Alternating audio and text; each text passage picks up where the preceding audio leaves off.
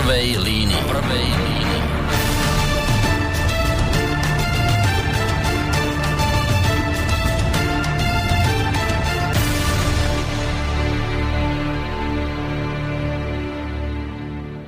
Dobrý večer, poslucháči, milí poslucháči. Hlásim sa z relácie v prvej línii Roman Michalko. Isté ma poznáte z iných relácií, pro všetkým z Trikolória, z e, politických rozhovorov s Romanom Michalkom. Dneska teda premiérovo v prvej línii a v priebehu hodinky, ktorú by sme mali spolu stráviť, by som sa rád venoval nejakým trom najzásadnejším témam, ktoré uplynulý týždeň rezonovali na Slovensku. Iste sa nemôžeme vyhnúť tej prvej, tuším, že v pondelok, odpálila sa odposluch, respektíve audionahrávka komunikácie medzi Kočnerom a Trnkom, bývalým generálnym prokurátorom bolo okolo toho strašne veľa rečí a o čo vlastne išlo v tejto kauze. V tejto kauze išlo o, o to zákulisie, respektíve o, o viacero vecí. Tá najzásadnejšia, kde bolo tých plno vulgarizmov, bolo to, že Trnka mal od Kočnera v trezore generálnej prokuratúry schovávať audiozáznam gorily, No lenže e, neodolal pokušeniu, urobil nejaké kópie a pravdepodobne chcel vydierať Haščáka. Ten problém bol v tom, že e, Kočner sa mu zaručil, že tá nahrávka je jediná a že sa nebude ďalej v podstate e, púšťať ani kolovať. Stalo ho to teda Haščáka milión eur, a tým pádom, týmto vydieraním e, samozrejme sa ukázalo, že tak nie je. Dneska teda veľmi dobre vieme, že to tak nie je, pretože e, uniklo to viackrát. No a svedčí to o tom, aký človek to je e, Trnka.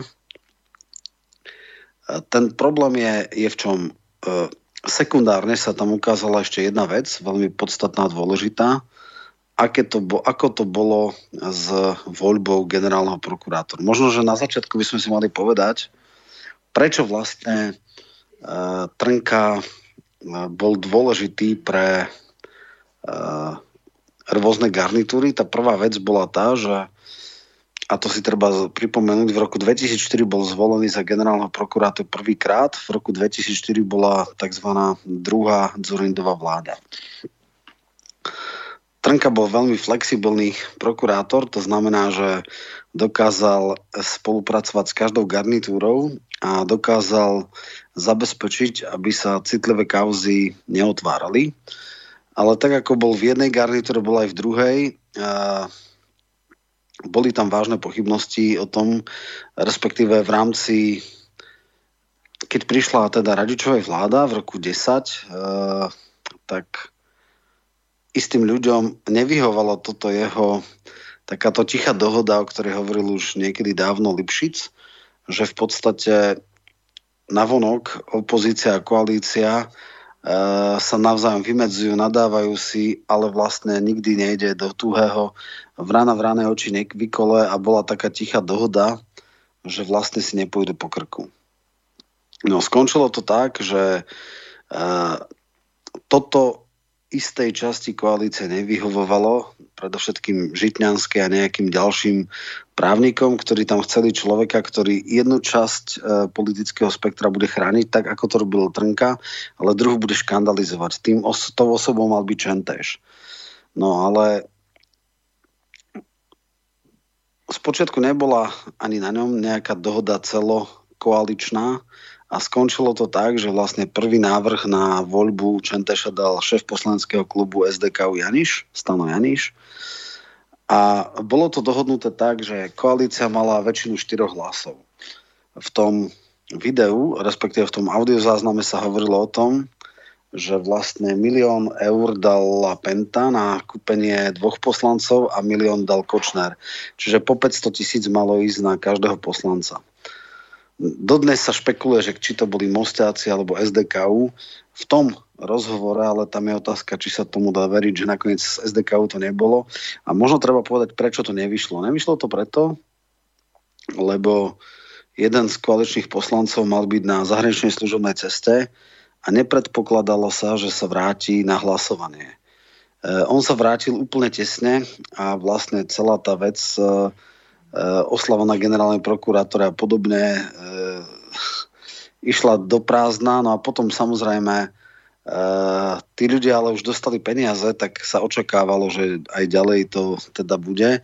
Lenže tam bol taký dvojitý bonus. Iveta Radičová povedala, že ak bude zvolený Trnka, tak ona abdikuje. Uh, možno treba povedať troška pre pamätníkov, alebo pre tých, čo si to už nepamätajú. V roku 2010 Zurinda nekandidoval do parlamentu, pretože tesne predtým sa mu rozpadla krajská organizácia v Bratislave a ľudia, ktorých ako on rozpustil celú krajskú organizáciu, ktorí strašne veľa vedeli o rôznych špinavostiach, predovšetkým čo sa týka financovania SDKU, tak púšťali tie kompra, začalo sa vyšetrovanie, ktoré samozrejme vďaka tým správnym prokurátorom išlo vždycky akože do stratená. Ale on bol tak e, silne diskreditovaný a tak silne toxický, že nekandidoval. E, potom bola, boli primárky volebného lídra. E, súťažili o tento post Mikloš s Radičovou. Vyhrala to Radičová, tuším s výnikom dvoch krajov, čiže 6 krajov mala Radičová, v dvoch krajoch tuším, že Žilina a neviem už presne, ktorý bol druhý, bol Mikloš. Čo nie je podstatné? Podstatné je to, že samozrejme volebný líder uh, mal byť uh, pre Zurindu alebo ideálnym lídrom mal byť Mikloš. Boli veľmi frustrujúci, uh, keď urobila SDKU vďaka líderke Radičovej, ktorá nebola polarizujúca a nemala žiadne kompra, získali 18%. A vtedy stratil súdnosť. Zurinda veľmi ho škrelo, že v poslednej chvíli to neustál a že teda pustil to, lebo si myslel, že to je jedno, keby aj on kandidoval, bolo by to veľmi podobné. A bol by on líder a nie len nejaký minister zahraničných vecí, čo ho vôbec nebavilo. A na čo nemal. No, vlastne od prvých mesiacov na začiatku to bolo samozrejme od začiatku jasné, že teda volebný líder bude ten, ktorý bude vyjednávať e, aj zloženie koalície a zostaví vládu. No a on to veľmi ťažko niesol a preto hneď od začiatku vymýšľal nejaké intrigy, ako ju odpáliť. A toto bolo dva v jednom. Na jednej strane by e, Zurinda mal svojho prokurátora, ktorý by vlastne držal tú tichú dohodu, že budeme po sebe štekať, ale nepôjdeme po sebe úplne že natvrdo. A na druhej strane by padla Hradičová, bol by Mikloš, čo by bol v podstate jeho človek. A samozrejme, že vtedy boli naštvaní na Radičovu aj Matovič. V tom rozhovore s Kočnerom to jasne povedal, že nesplnila, nedala do programového vyhlásenia jeho podmienky, lebo oni tam chce, chceli zakomponovať a že teda bol strašne zúrivý, zúfalý, naštvaný a teda veľmi škarede o nej hovoril, e, akože alkoholička, hysterka, tak, tak, tak. No a potom samozrejme, kto si pozná dobre Sasanku, tak vie, že to isté bolo, keď Kočner e, v podstate sa bavil o voľbe generálneho prokurátora, e, že teda áno, že treba vymeniť e, Radičovú za Mikloša, lebo on je racionálny, dá sa s ním dohodnúť, nepodlieha emóciám a tak ďalej a tak ďalej. Čiže v tom čase, e, to bol tuším október 2010, čiže voľby boli niekedy asi okolo 3 mesiace, lebo tesne, tesne po voľbách tak vlastne aj Saska bola vtedy ochotná, lebo sa jej zdalo, že je lepšie riešenie vymeniť e, túto Radičovu za Mikloša. Stalo sa e, to iba preto, že nestalo sa to iba preto, že skrátka ten jeden jediný poslanec e, neprišiel, teda prišiel, čo oni nerátali. No a potom samozrejme vieme, čo nastalo v zákone, priamo bolo napísané, že voľba generálneho prokurátora je tajná, no tak e, bola druhá voľba, kde teda už veľmi hrozilo, no, že, že to teda nemusí dobre dopadnúť, tak bola tá absolútne ako temná chvíľa koalície, že si museli fotiť e, hlasovacie lístky, čím v podstate tajnosť voľby prestala byť, čo sa potom spochybnilo a boli obrovské veci okolo toho. Tak potom bolo tretia tzv. radičovej kód, to znamená, že každý poslanecký klub, aby bolo jasné, že ktorého klubu eh, je kto za čo, sa dali buď čiarky, alebo bodky, alebo podobne a takýmto spôsobom označovali hlasovacie lístky. No a nakoniec to teda skončilo tak, že bol zvolený Čentéš, ale okrem iného aj kvôli zásadným pochybnostiam ohľadne e, serióznosti voľby uh, ho Gašparovič nevymenoval a on potom samozrejme dostal súdne zadozučenie v tom zmysle, že, že jednoducho mu vyplatili celý 7-ročný plat generálneho prokurátora a ďalej funguje na prokurátora, boh vie, či ho znova nevytiahnu. To je k tej prvej veci.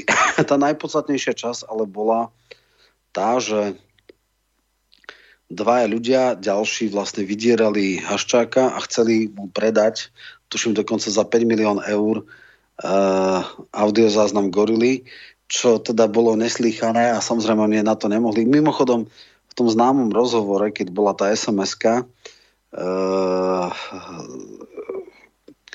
Kočnera Haščákovi, že odjebem nejakého človeka, hej, to je citát, tak vlastne vtedy bola veľká krízová komunikácia.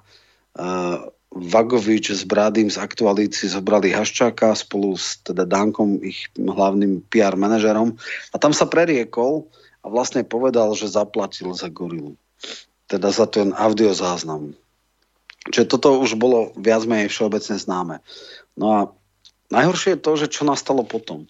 Potom nastala absolútna hystéria s tým, že v podstate že, že ešte možno treba takto vysvetliť, prečo vlastne e, koalícia, teda opozícia chcela, aby Trnka ostal. Ona chcela ho preto, lebo mala s ním isté skúsenosti a vedela, že to bude zametať na všetky strany a nechcela, aby tam bol v podstate jeden človek, ktorý pôjde iba po nej. No takže pre ňu bol vždycky ako priateľnejší, lebo však samozrejme za každou garnitúrou sú rôzne uh, rôzne veci, ktoré treba pozametať, kostlivce v skrini a podobne. Takže toto bola tá prvá vec, no ale úplne absurdná, aká vznikla hystéria. Eh, dnes sa stáva, alebo dnes sa ako keby ukazuje, že alebo média podsúvajú predstavu, že vlastne Trnka bol vždycky nejaký smerácky človek, no tak aby bolo jasné, smer ho nikdy nezvolil, je fakt, že keď boli v opozícii, tak e, bol pre nich priateľnejší, ale to bol prvý výber Zurindu. A áno, bol to človek, ktorý nikdy nemal byť generálnym prokurátorom, ale ešte raz, prvýkrát ho dal na, do tohto postu vlastne Zurinda. E, táto kauza nastavila zrkadlo v tom zmysle, že áno, to, čo sme tušili, tak teraz už veľmi dobre vieme časť prokurátorov, časť sudcov, časť vyšetrovateľov policajného zboru je skompromitovaná. Sú to ľudia, ktorí boli pod vplyvom rôznych skupín, ktoré mal pod palcom Kočner, či už sú to Bodorovci alebo podobne. A istí ľudia, istí naši ľudia, vyvolení ľudia si jednoducho mohli páchať trestnú činnosť predovšetkým ekonomického charakteru a fungovalo to dlhé, dlhé roky, až 10 ročia tak, že vlastne nebola chyba v systéme a, a prešlo to v pohode. Čiže toto je to prvé posolstvo. Čo mňa strašne vyrušovalo na, na tomto, bolo absolútne aktivistické, neobjektívne a doslova akože cynické a manipulatívne e, interpretácia tejto kauzy, akože toto je nejaká len súčasnej koalície, že vlastne akože Kočner je človek, ktorý je tu neviem, 7 alebo 10 rokov. Nie, on je tu 30 rokov. On je človek, ktorý vznikol niekedy ako súčasť tvrdo antimečerovskej opozície. On je človek, ktorý mal kontakty v Bratislave pre všetkým na pravicové kruhy, ktorý, ktorý sa v tom polosvete dlhé 10 ročia pohyboval, áno, Trnka bol jeho parťák, Trnka bol človek, ktorý vedel pozametať a ktorého si on prial. No a jednoducho toto, čo robia médiá, je maximálne falošné. To treba jednoznačne povedať. Možno, že ešte dôležitejšie a zásadnejšie bude potom uh, komentár uh, alebo audiozáznam uh, gorily, ale o tom, o tom asi by sme si dali uh, druhú tému alebo druhú kauzu po nejakej krátkej hudobnej prestávke a vlastne to bude tá druhá téma a potom tretia téma budú vlastne tie posledné veci, čo sa týka politických strán. Takže dajme si teraz, neviem, po nejakých desiatich minútach, 20 skoro, prestávku a, a potom budeme pokračovať v tej najzásadnejšej téme.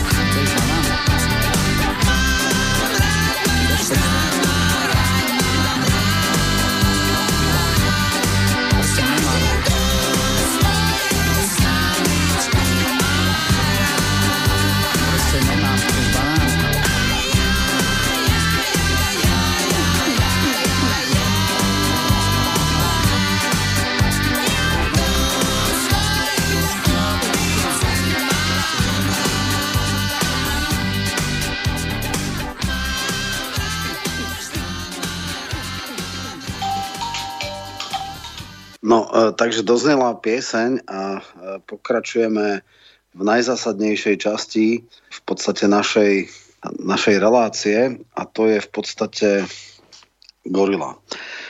Celým mediálnym priestorom dnes vládne táto kauza. Samozrejme, táto kauza nie je nič nové. V, novem, v decembri 2011 e, bol zverejný prepis. Hej. To znamená, už vtedy bolo jasné, o čom to je. No a teraz sa našla 39-hodinová nahrávka, teda audiozáznam. To znamená, že keď dovtedy sa mohlo ešte teoreticky, aj keď asi tomu skoro nikto neveril, fabulovať, že to je nejaká, nejaká konšpirácia, že niekto si tam niečo napísal a neviem tak, tak teraz už je, je to jasné. Problém je, že ako sa to dnes interpretuje. Dnes sa to interpretuje tak, že napriek tomu, že to bola kauza druhej Dzurindovej vlády, tak všetky médiá neskutočne utrpné, neskutočne trapné, neskutočne chor, choro z toho robia ako keby, že mega kauzu smeru. A teraz poďme, e, ja som samozrejme spozrel všetky tlačovky a neviem čo, niečo som sa k tomu vyjadroval, No ale poďme si teda povedať, aká je realita. Údajne e, v prepise bola teda takto. Najprv sa vyťahuje teda tá kauza. Vlastne prvá vec, čo, čo sa ukazuje, že aké boli najzásadnejšie odhalenie gorily. Najzásadnejšie odhalenie gorily boli, že šéfka Fondu národného majetku a jednotliví členovia prezidia Fondu národného majetku rozhodovali o privatizáciách a navzájom sa vyplácali, kde boli pomery, kto koľko dostane za akú privatizáciu. A potom to zrejme ďalej dávali niektorým politikom, Zurindovi, Miklošovi a skrátka vyplácali sa e, tí nominanti. Boli tam, by som povedal, veci, ktoré sú esenciálne ekonomické zločiny, paroplynový cyklus cez miliardu, vraj strata pre štát, letiska, neviem čo všetko. Ten model fungoval absolútne neslychaným spôsobom. Uh, Haščák prišiel a vlastne diktoval, diktoval Malchárkovi, vtedejšom ministrovi hospodárstva, že komu, koľko a za čo a koho budú ako vyplácať. Čiže uh, relatívne veľmi nesofistikované, nahrubo kradnutie. Fakt také, že uh, nahulváta, doslova nahulváta. No. E, toto zaujímavé, že miesto toho, aby sa išlo po tých najväčších kauzách, miesto toho, aby sa pustili, že ako to bolo a čo to bolo, tak e, v podstate e, riešia jednu jedinú vec a to to, že, že teda je tam jeden taký krátky rozhovor a ten rozhovor je vlastne o tom, že Haščák tak z, počkať, Haščák tak platonicky hovorí niečo v tom zmysle, že, že teda sú exponovaní v zdravotníctve a teda logicky uh, uh, mu hovorí Fico, že v poriadku u nás je v tomto uh, kompetentný Paška, nech sa, je mu k dispozícii v tom zmysle, že však nech sa stretnú, porozprávajú, povedia mu svoje názory, koncepcie, keď to bude priateľné, môže sa to zapracovať do programu. Ako vieme, nakoniec Paška nikdy nebol exekutíve, teda nebol ministrom, boli tam iní ľudia, Raši a podobne. E, ale samozrejme nikto nepopiera, že v tomto biznise podnikal, mal vplyv ale, a to by som ja zdôrazňoval, lebo však uh, som to sledoval, uh, ani nie tak legislatívne, ako skôr, že teda osobne bol exponovaný cez nejaké firmy pri nejakých nákupoch. Čiže nie, že nastavať e, systém a podobne. To všetko sa urobilo za zajaca. No medzi tým teda prišiel Matovič na tú tlačovku a vraj tam niekde započul nejakú vec o, to je tá známa kauza e, vlastnou hlavou, ktorú Hanzel pustil, že teda, kde sa chváli, alebo keď niekomu hovorí, že, že teda našiel peniaz na financovanie strany. a potom teda Flašik, to je tiež tá známa uh, kauza v roku 2006, kvanta jeho ľudí, ktorí boli dosadení na kandidátku s tým, že teda sponzory ich dali, tak odišli z tej kandidátky, lebo zistilo sa, že vyberal pre stranu a nedostal, tie peniaze sa nedostali až k strane. No. Uh, a teda vraj tie peniaze neboli v účtovníctve strany. Neviem teda, ako je to časovo, lebo uh, ono by to malo logiku v rokoch 99 až 2002, kedy to bola nová strana a musela urobiť, musela, v úvodzovkách musela robiť zmluvu s Diablom, rozumej, s sponzormi, ktorí v podstate odchádzali od Mečera a prichádzali k Ficovi a chceli, aby teda tam neboli nejaké vlády, ktoré, ktoré teda neboli ich, eh, im blízke, teda mm, kvôli tomu, že chceli smerovať iným spôsobom a mali svojich sponzorov. Takže vlastne si našli svojho konia. A neviem si celkom predstaviť, že 250 miliónov by mohli dávať e, kešom a podobne. Tie najväčšie, keď si niekto spomenie tú kampaň Smeru v roku 2002, ona bola skutočne veľkolepá. Niektorí marketéri hovoria, že tak mohla 100-120 miliónov. Tam boli tie holé zadky, tam bol Mr. Proper a neviem čo všetko. Takže v tom prípade je to možné, že, že takéto sumy a takýmto spôsobom boli financované, ale trestnoprávne je to už dávno premlčané, takže tam nie je do čom.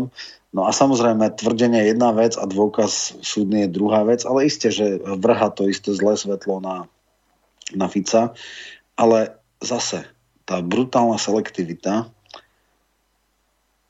SDKU mala tak neskutočné, absurdné e, to financovanie. Tam boli také veci, tam akože neslychané v londýnske konto Kucej, teda pokladník chodil, uh, tam bola tá uh, logo tej firmy, teda logo SDKU mala firma, schránková firma zaregistrovaná, ktorá vyplácala. Jednoducho uh, je krajine pokrytecké rozčuľovať sa nad tým, že takto vznikajú e, e, strany. Bohužiaľ situácia je taká, že tie, tie strana, ktorá chce uspieť, tak musí mať financie. Nestačí len nejaké e, dobrá vízia, tá sa k ľuďom ani nedostane. Pokiaľ človek nemá reklamy čas, billboardy a rôzne PR aktivity a tak ďalej, vtedy ešte online nebol. Čo je podstatné? Podstatné je to, tu sa chcem vlastne vrátiť k tej tlačovke, druhej tlačovke Matoviča, ktorý najprv akože s krvavými očami a tie najsilnejšie slova mal teda na Fica v poriadku. Ako vraj teda tam našiel tú jednu vetičku a vlastne to je to, s čím šaškoval aj na tlačovke e, Smeru. A potom teda povedal, no ale, ale buďme úprimní, je to kauza druhej Zurinovej vlády a teda akože Gorila mláďa, Beblavy je vlastne mega pokrytec. No, paradoxne zase sa mi stáva, že druhýkrát sú, e, asi v živote súhlasím s Matovičom e, a to v dvoch rovinách. Beblavy v roku 2012, aby sme boli v nejakom časovom horizonte, v decembri 2011 bola zverejnená Gorila viac menej každému súdnemu človeku bolo jasné, že je to plus minus pravdivé. Nie úplne všetky tie kauzy vyšli, niektoré veci sa nestihli dotiahnuť, ale to, čo sa dotiahlo, dotiahlo, dostali to tí ľudia, ktorí boli dohodnutí. Bolo to úplne jasné. Čo urobil Beblavý? Samozrejme, žiadne veľké rozhorčenie. Jediný človek, ktorý sa rozhorčil a odišiel, z politiky bola Iveta Radičová, povedala, tak takto ďalej nie. Ja toto, samozrejme, tam bola hlavne trauma z toho, že jej padla vláda, ale iste teda za rôznych e, podrazov a okolností Zurindu. Ale Beblavý si povedal, no dobre, no tak som v gorilej strane a teraz čo kvôli tomu odídem z politiky? No nie. Vtedy sa ukázal ako krajný oportunista a človek, ktorý nemá problém s tým, v akej strane je chcel ostať v politike, mal našlapnuté na politickú kariéru, no tak napriek tomu, že vedel, s kým má tú česť, kandidoval. Samozrejme, že kauza Gorila neskutočne pustila žilov SDKU. Z 18,5% klesli na 6%. V 7 z 8 krajov mali pod 5%, iba v Bratislava to vytiahla. No a strana bola veľmi oslabená a potom iste niektorí ľudia sa prekružkovali. Je tam taká jedna veľmi paradoxná vec.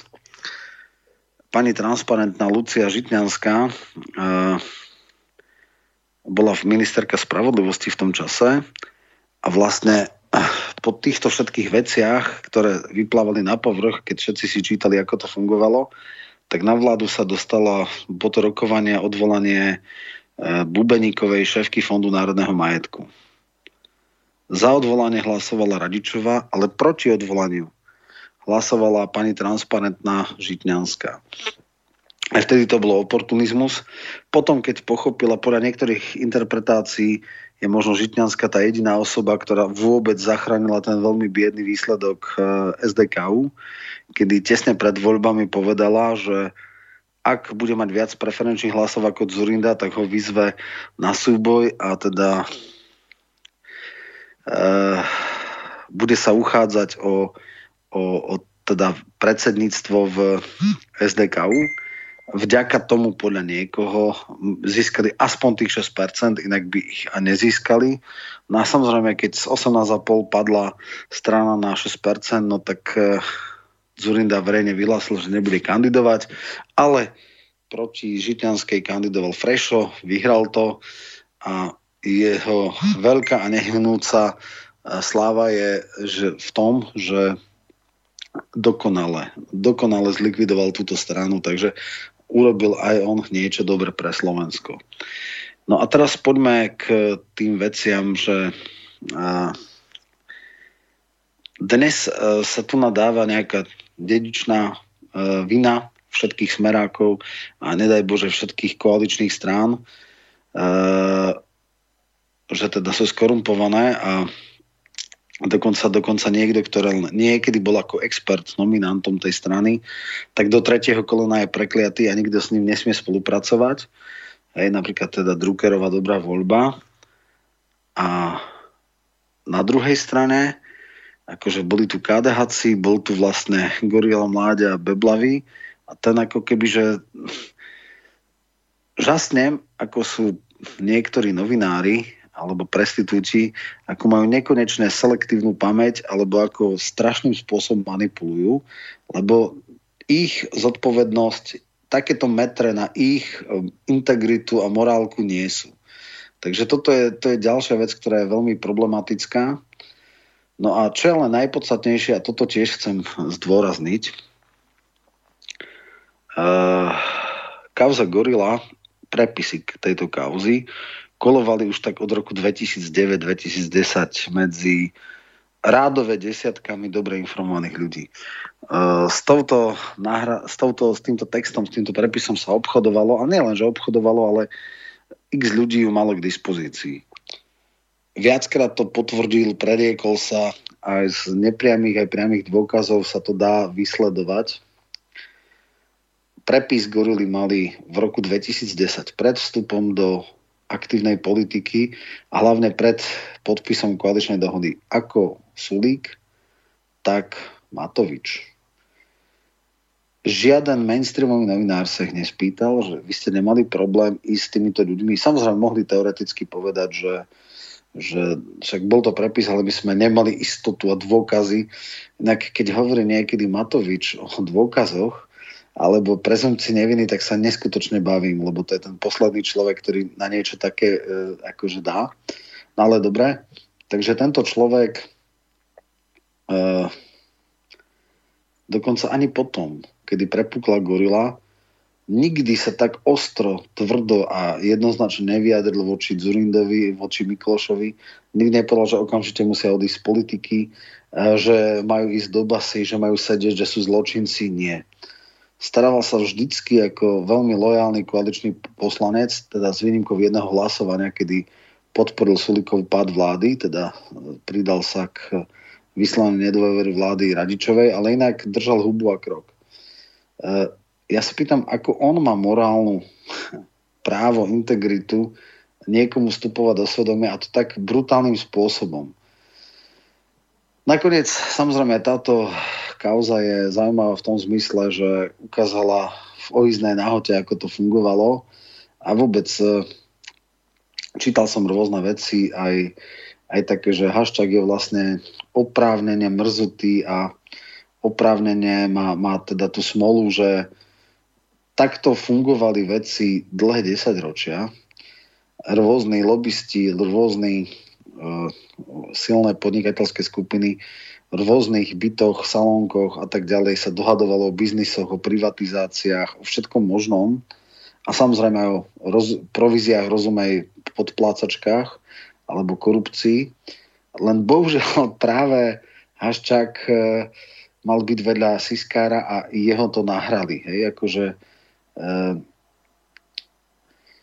ak by všetky privatizácie, ktoré na Slovensku boli veľké privatizácie, boli nahraté, tak ľudí vedľa Haščáka by bolo minimálne ďalších 10, možno 12 takýchto veľkých hráčov. Haščák mal iba tú smolu, že, že skrátka všetky tie jeho veci sa nahrali a sú zdokumentované. E, takže jednoducho No toto mu celkom nevyšlo. Jeho reputácia je teraz obrovský problém. Toto neviem, ako môže... Uch, u, u, no. Uh, trestnoprávne to možno ustojí, reputačne asi nie. Trestnoprávne preto, že tiež sú to... Korupcia nie je síce premlčaná, ale neviem, napríklad financovanie strán to už určite pre, pre, premlčané je, čiže trestnoprávne nie. Otázka je, že samozrejme, či bude táto tento audiozáznam pripustený ako dôkaz. E, roz, robia sa teraz rôzne také tie teórie, že čo s tým, že ako to urobiť, aby, aby ja neviem, sa skonfiškoval majetok. No to, to nie je také jednoduché. To bude séria, séria veľkých e, súdov. Áno, konfiškácia majetku nadobudnutá z trestnej činnosti je možná, ale je otázka, že trestná činnosť je, keď niekto, ja neviem, dealoval drogy a z toho si potom z tých výnosov, ja neviem, kúpil nejaký hotel alebo nejaké reštaurácie, ktorý prepieral tie peniaze, ale predstava, že sa vyvlastní na základe zákona celá penta je úplne že nerealistická. Čo mňa najviac vyrušuje, teraz e, práve dneska boli protesty v mnohých mestách a sú veci, s ktorými ja nemám napríklad vôbec problém, odchod Trnku z prokuratúry pokladám za ani nie, že, za nejakú požiadavku. Ja predpokladám, že to nemá šancu ustať. On musí odísť, respektíve dneska je situácia taká, že v rámci nezávislosti súdnej moci ich ochrana tých prokurátorov voči výkonnej moci je relatívne veľmi veľká a nie je to tak ľahké Eh, aby jedna moc teda výkona zasahovala takto do súdnej. Čiže najnormálnejšie, alebo najpravdepodobnejšie, že pochopí, že toto nemôže ustať, hodí rukav do ringu a odíde sám. Takisto si myslím, že po tom, čo bolo dneska zverejnené, nemá šancu Jankovská, aby bola ďalej sudkynia. Tuším, že ako proforma si asi pozastaví činnosť a potom to nejak došum, vyšumí. No nevyšumí to, pretože ona sa stala tvárou trémy a podobné záležitosti a Uh, jej reputácia už bude, ako jej šanca fungovať v verejnom uh, živote a verejnom sektore je podľa mňa minimálna. A samozrejme otázka je, či to trestnoprávne uhrá alebo nie a to už je druhá vec, tam ako do, dokázať na to všetku pochybnosť bude oveľa ťažšie. Takže uh, čo mňa teda vyrušuje? Mňa vyrušuje, že sa veľmi podlo jednostranne a extrémne tendenčne hrá iba na jednu stranu. A vlastne veci, ktoré ako dnes by mal byť, tak to by som povedal, keď sa zverejnila, teda, keď sa zverejnil ten audio záznam, tak prvý, koho mali okupovať, mal byť Malchárek, Zurinda Mikloš Haščák. Malcharek mal jeden trapný telefonát, kde povedal, že sa k ničomu nebude vyjadrovať a tým to skončilo. A nikto ho nerieši, nikto nezvoláva tlačovky voči nemu, nikto nehovorí žiadne také veci, ktoré by ako mal zodpovedať, ale vôbec nekladú otázky a nehovorí, ako je možné, že človek, ktorý zdokumentovalo sa v zmysle, že spočítali sa teda jeho provízie za ten sotva rok, vyšlo to na 10 milión eur alebo 300 miliónov korún. A nič, je to, je, je to, je to akože v pohode, hej. Uh, Haščák dobre sú pred jeho uh, sídlom nejaké demonstrácie uh, a aj voči nemu sa vymedzujú, ale ako ďalších uh, ľudí z kauzy ako pred Miklošom Zurindom tiež neviem, ako to, že nie sú demonstrácie pred nimi. To, to je pre mňa dosť ťažko pochopiteľné. Prečo oni dostávajú také akože veľmi jemné zaobchádzanie? Toto mi je absolútne, akože, ja to samozrejme viem, prečo to je, lebo ne, ne, teraz je fajn, alebo jediné logické, uh, proti komu ísť je vytiahnuť niečo proti Ficovi. Uh, Zurinda je akože v pohode, to je pomaly ikona, to je človek, ktorého si máme, nedaj Bože, vážiť. No, neskutočné. Je to úplne absurdné a ukazuje to na absolútne pokrivenie aj tých organizátorov, ktorí už, ja som tomu venoval sa uh, roky, písal som o privatizácii VŽ, strategických podnikov, uh, uh, vodného diela Gabčíkova Nadmaroš, Gorila je, je v podstate len jeden z malých čriepok ich esenciálnych ekonomických vlastí zrad. A nič, akože nie je to, áno, dobré, povedzme, že dneska nie je v verejnej funkcii. No ale tak ako už dneska není vo verejnom, alebo nebude, čo, čo skoro ani Jankovská, ani mnohí ďalší a, a hrá sa to absolútne ako v tomto zmysle podlo. Takže uvidíme, čo ďalej. Uh, ja si myslím, že toto je strašné memento, pre všetkých ďalších budúcich politikov, aby takýto model nerobili. Nakoniec, keď si zoberieme potom tie už Ficové vlády, oni v podstate neprivatizovali. Tam nebolo čo. Samozrejme, vždycky v verejnom sektore budú verejné zákazky, e, bude sa e, vždy, keď je, kde sú nejaké verejné zdroje, tak každý sa bude snažiť nejakým spôsobom uh, prísť si na svoje dať ponuky, ktoré sú výhodnejšie pre dodávateľa nejakých služieb alebo tovarov než pre štát a podobne. To sa jednoducho nedá, dokiaľ, dokiaľ e, sú nejaké veľké rozpočty, vždycky tam budú nejakí špekulanti, ale budú teraz pod tlakom. Myslím si, že tento tlak má tlak sám o sebe na to, aby nebola korupcia, aby sa transparentne veci riešili, je v poriadku. Čo vôbec nie je v poriadku, je extrémna jednostrannosť. Ešte som videl takú divnú tiež, akože komunikáciu jednou, jednou tuším, redaktorkou Rudkajevou, tuším z plus sedmičky alebo plus jednotky. Aj tam sa ukáže, ako niektorí novinári, eh, to sú skutočne už potom prestitúti, myslím, že jej, jej uh, reputácia je definitívne eh, pošramotená a v mediálnej branži si už prácu nenájde, lebo teda písala na objednávku a samozrejme za za nejaké relatívne smiešné odplaty typu tuším nejaká dovolenka za 1300 eur alebo čo tam akože dostala. Uh, aj toto je vlastne obrazom toho, že sú aj novinári, ktorí píšu na zákazku, píšu za relatívne smiešné sumy, no ale tak čo už no. Uh, za jeden článok je to slušné, ale za skazenie mena to je, to je absolútne akože dehonestujúce a smiešné.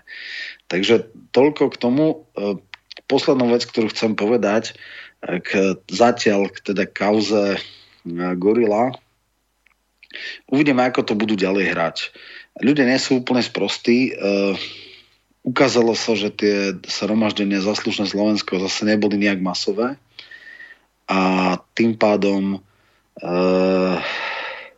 no ľudia ako keby už začínali prekúkávať alebo už, už prehliadli, že sa s nimi nehrá čistá hra. Je to fajn, že ľudia nie sú až tak hrubo manipulovateľní, ako si to niekto myslel. A aj tí ľudia, ktorí dneska robia veľkú, veľkú nadprácu v prospech niekoho, eh, by si mali uvedomiť, že tak strašne tlačiť na pílu je až kontraproduktívne. Takže toľko k tomu. Ďalšie konštatovanie. Matovič je ten posledný človek, ktorý môže niekomu vstupovať do svedomia.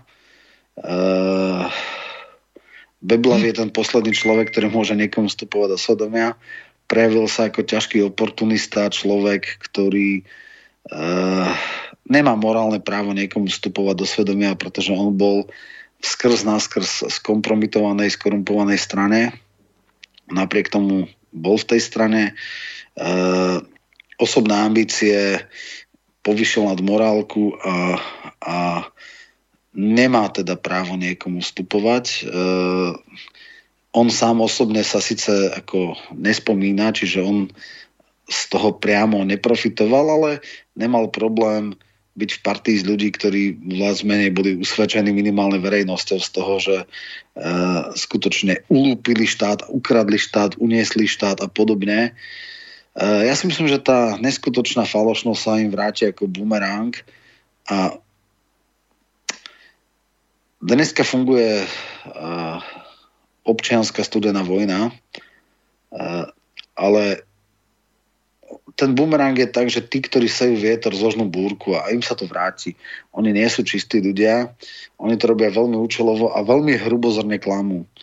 A každé klamstvo, chvíľu je možné klamať veľa ľudí, ale dlhodobo a veľa ľudí nie je možné klamať. Čiže dokonca by som povedal, že ani nepredpokladám, že nejak brutálne by mohli padnúť teraz preferencie smeru, lebo však na to sa hrá. Hrá sa strašne na, na uh, uh, odchod Fica. Uh, tak ma napadlo, že ak by Beblavý vyzýval Pelegriniho, aby vytlačil, zatiaľ to robí Matovič, uh, aby, aby teda Fico odišiel z kandidátky, tak to je absolútne najväčší výsmech, lebo to by hneď mohli povedať, že Beblavý ty kedy si vyzval uh, Zurindu, aby odišiel z kandidátky. No a, a odišiel z verejného života. Je to úplne absurdné. Ešte jednu vec, ja som v svojom videoblogu alebo videu verejne dal takú výzvu, že ak mi niekto dá jasne zdokumentovaný uh, výrok Matoviča v rokoch 10 až 12, kedy vedel o Gorile už v desiatom, keď vstupoval do vlády, respektíve keď začal podporovať túto vládu. A potom po decembri 11 do volieb 12 hm. že vyzýval Zurindu, Mikloša a tak ďalej, aby odstúpili e, a prípadne neskutočne agresívnym spôsobom nadával do zlodejov, podvodníkov a podobne. Takže sa mu verejne ospravedlním. Nikto, nikto zatiaľ mi nič také neposlal, žiaden link, reálny link, žiadne vyjadrenie, žiaden audiozáznam. Takže môžem kľudne povedať a konštatovať, Matovič je neskutočný pokrytec. Toľko k tomu, ešte tuším, jedna vec ma napadla v tejto, v tejto kauze. Uh, ale nič, dobre. Toto sú vlastné veci, ktoré som chcel povedať ku Gorile a tiež dajme si teraz krátku hudobnú prestávku a potom budeme riešiť ešte posledné, poslednú časť našej relácie, kde e, si povieme, ako sa rozdávajú karty na slovenskej stranickej scéne a politickej scéne. No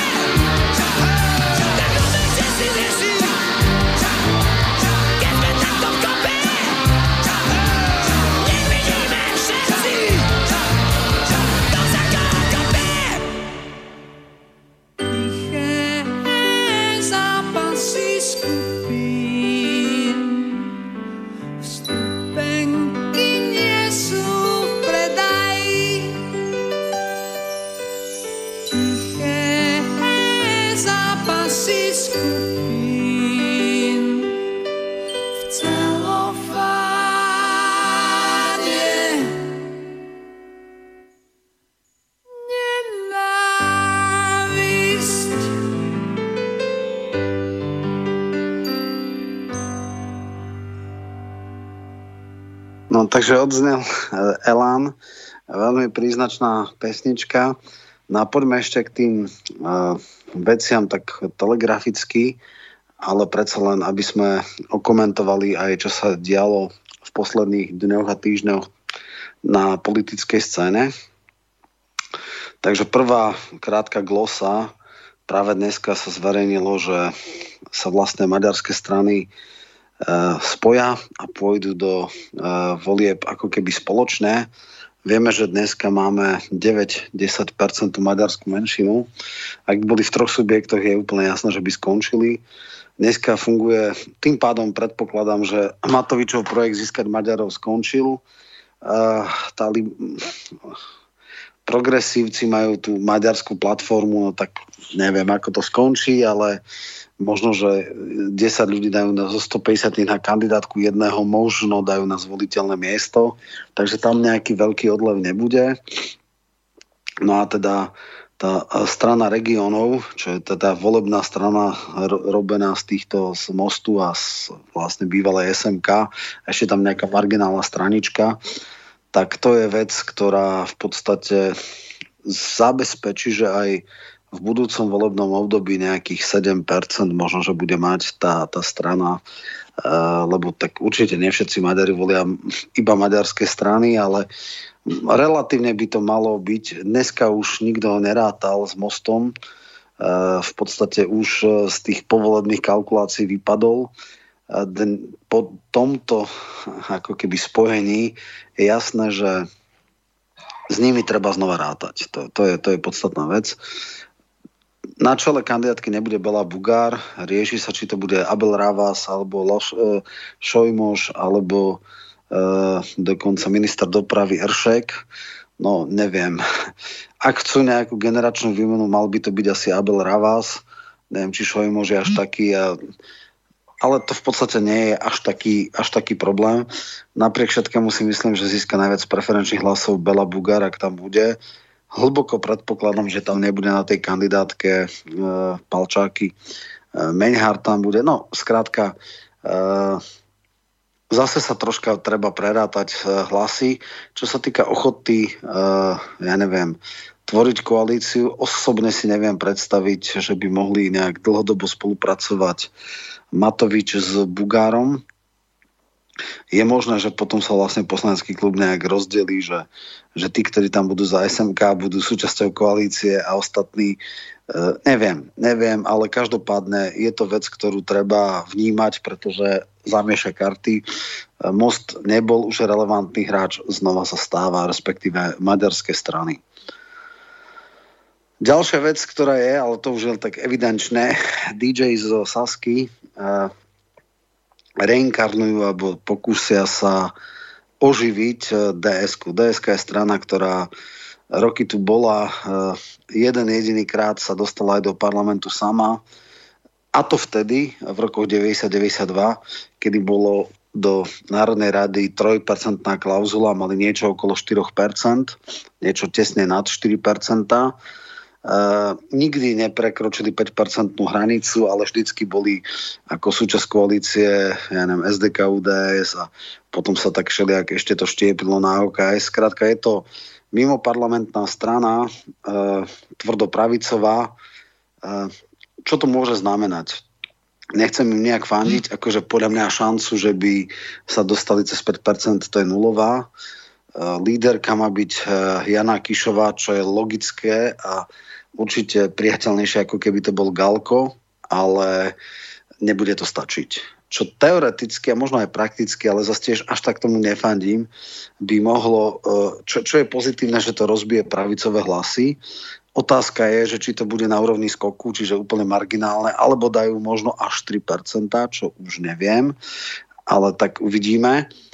To je prvá vec. Druhá vec, najväčší význam tejto strany by bol v tom, ak by odobrali Saske toľko hlasov, že by skončila ako KDH 4,94 alebo 4,97. Až tak tomu nefandím, že to tak nastane. Ja sa troška obávam, že ten Sulik tých 5%, 5,2, 5,3 má úplne že skalných. Strana bude veľmi oslabená, ale asi prelezie. Ale keby boli veľmi aktívni, uh, púšťali by ich, med, ich spriaznení novinári nejaké strašné kompra na Sulíka a oni by nejakým spôsobom urobili dobrú kampaň, tak by to nemuselo byť márne. Takže toto k týmto veciam. No a potom je tu ešte tá známa výzva na spájanie národných síl, teda e, Kotleba vyzval Harabina, že teda nech netriešti národné sily. Harabin mu aj odpovedal, ale to sú tie také veci po povrchu. Ja poviem, ako to ja vidím. Podľa rôznych interných prieskumov e, najviac e, odoberá hlasy e, teda Harabinová strana Kotleb, Kotlebov, teda LSNS. Odoberá im, ale nie tak, aby ich ohrozila ich parlamentný status. To znamená, keď oni dneska majú v rôznych prieskumoch v tom najvyššom 13, v tom najslabšom nejakých 8-9, tak e, reálne, ak by zobrali aj 3%, sú ešte nad čiarou ponoru. Stále si myslím, že, že keby aj časť odliv voličov bola, tak nebude taká, že by, že by to ohrozilo stranu. Na druhej strane, áno, dneska ešte v prieskumoch má niečo cez 3% harabín, ale predpokladám hlboko, že nad 5% bude mať, pokladám to sa veľmi pravdepodobne. V tomto zmysle nemá ani zmysel spájania strán e, národných preto, lebo, a to je to podstatné, oni nakoniec budú v parlamente a oni dokážu niektoré strany, teda tie nové, osloviť aj čas nevoličov, čiže v celkovom súčte posilnia v parlamente, nazvime to, antiliberálnu a antiprogresívnu väčšinu. Uh, význam na spájanie národných síl má vtedy, ak niekto kandiduje, kto zjavne uh, nemá na to byť v parlamente, ale odoberia 3-4 um, mandáty, vtedy to má význam. Samozrejme, ja osobne uh, neverím, že ega lídrov maličkých strán uh, by boli schopné konať racionálne a preto ja osobne si myslím, že jediný zmysel, ktorý ešte, ešte má nejaký zmysel, je pokúsiť sa dohodnúť pakt o neútočení. Nech si už kandidujú Uh, niektoré úplne malé straničky, či majú tie desatinky percenta viac alebo menej, to nie je až také podstatné. Podstatné je to, aby neutočili, ne, nebrizgali na seba špinu a tým neoslabovali celý ten blok. Pre mňa ako človeka, ktorý nemyslí stranícky, ale myslí hodnotovo a blokovo, keď už, je v podstate jedno. Uh, väčšina ľudí nechce, aby fungovala nejaká garnitúra, ktorá má nejaké parametre a charakteristiky, ale aby bola druhá. V tomto prípade je to jedno, teda ide o to zablokovať agresívnych slniečkarov, ktorí tu budú ohrozovať slobodu slova a vtláčať tu rôzne iné veci a, a správať sa ako paluda. Ak to, čo je dneska exces, bude normou, to bude veľmi nebezpečné a tomu treba zabrániť. Takže toľko k tomu. Ešte, ešte jedna vec je, prečo prišla táto výzva práve teraz, po tom, čo bola obrovská kanonáda zo strany Mazureka na Harabina, podpasovo je to, je to snaha pustiť alebo dať Harabinovi tzv. čierneho Petra, že ty si ten, ktorý sa nechce spájať. My sme, dávame ti ruku na zmierenie, chceme ísť s tebou a, a ty si ten, ktorý odmieta. No, je to falošné, je to falošné, nemá to logiku a je to falošné. Nemá to logiku v tom, že ja som presvedčený, že Harabinová strana bude v parlamente a tým pádom uh, hodnotový blok konzervatívnych síl bude posílený aj tým, že získa. Ona, ďalšia vec sú tam technické. Kto by mal byť líder? Kotleba alebo, alebo Harabin. Podľa súčasných preferencií parlamentných samozrejme to vyzerá na Kotlebu. Na druhej strane v prezidentských voľbách získal viacej hlasov Harabin. Čiže to tiež nie je také jednoduché. A ani by tá synergia mm, nefungovala, preto lebo uh, časť voličov je, ale časť uh, sú úplne iní.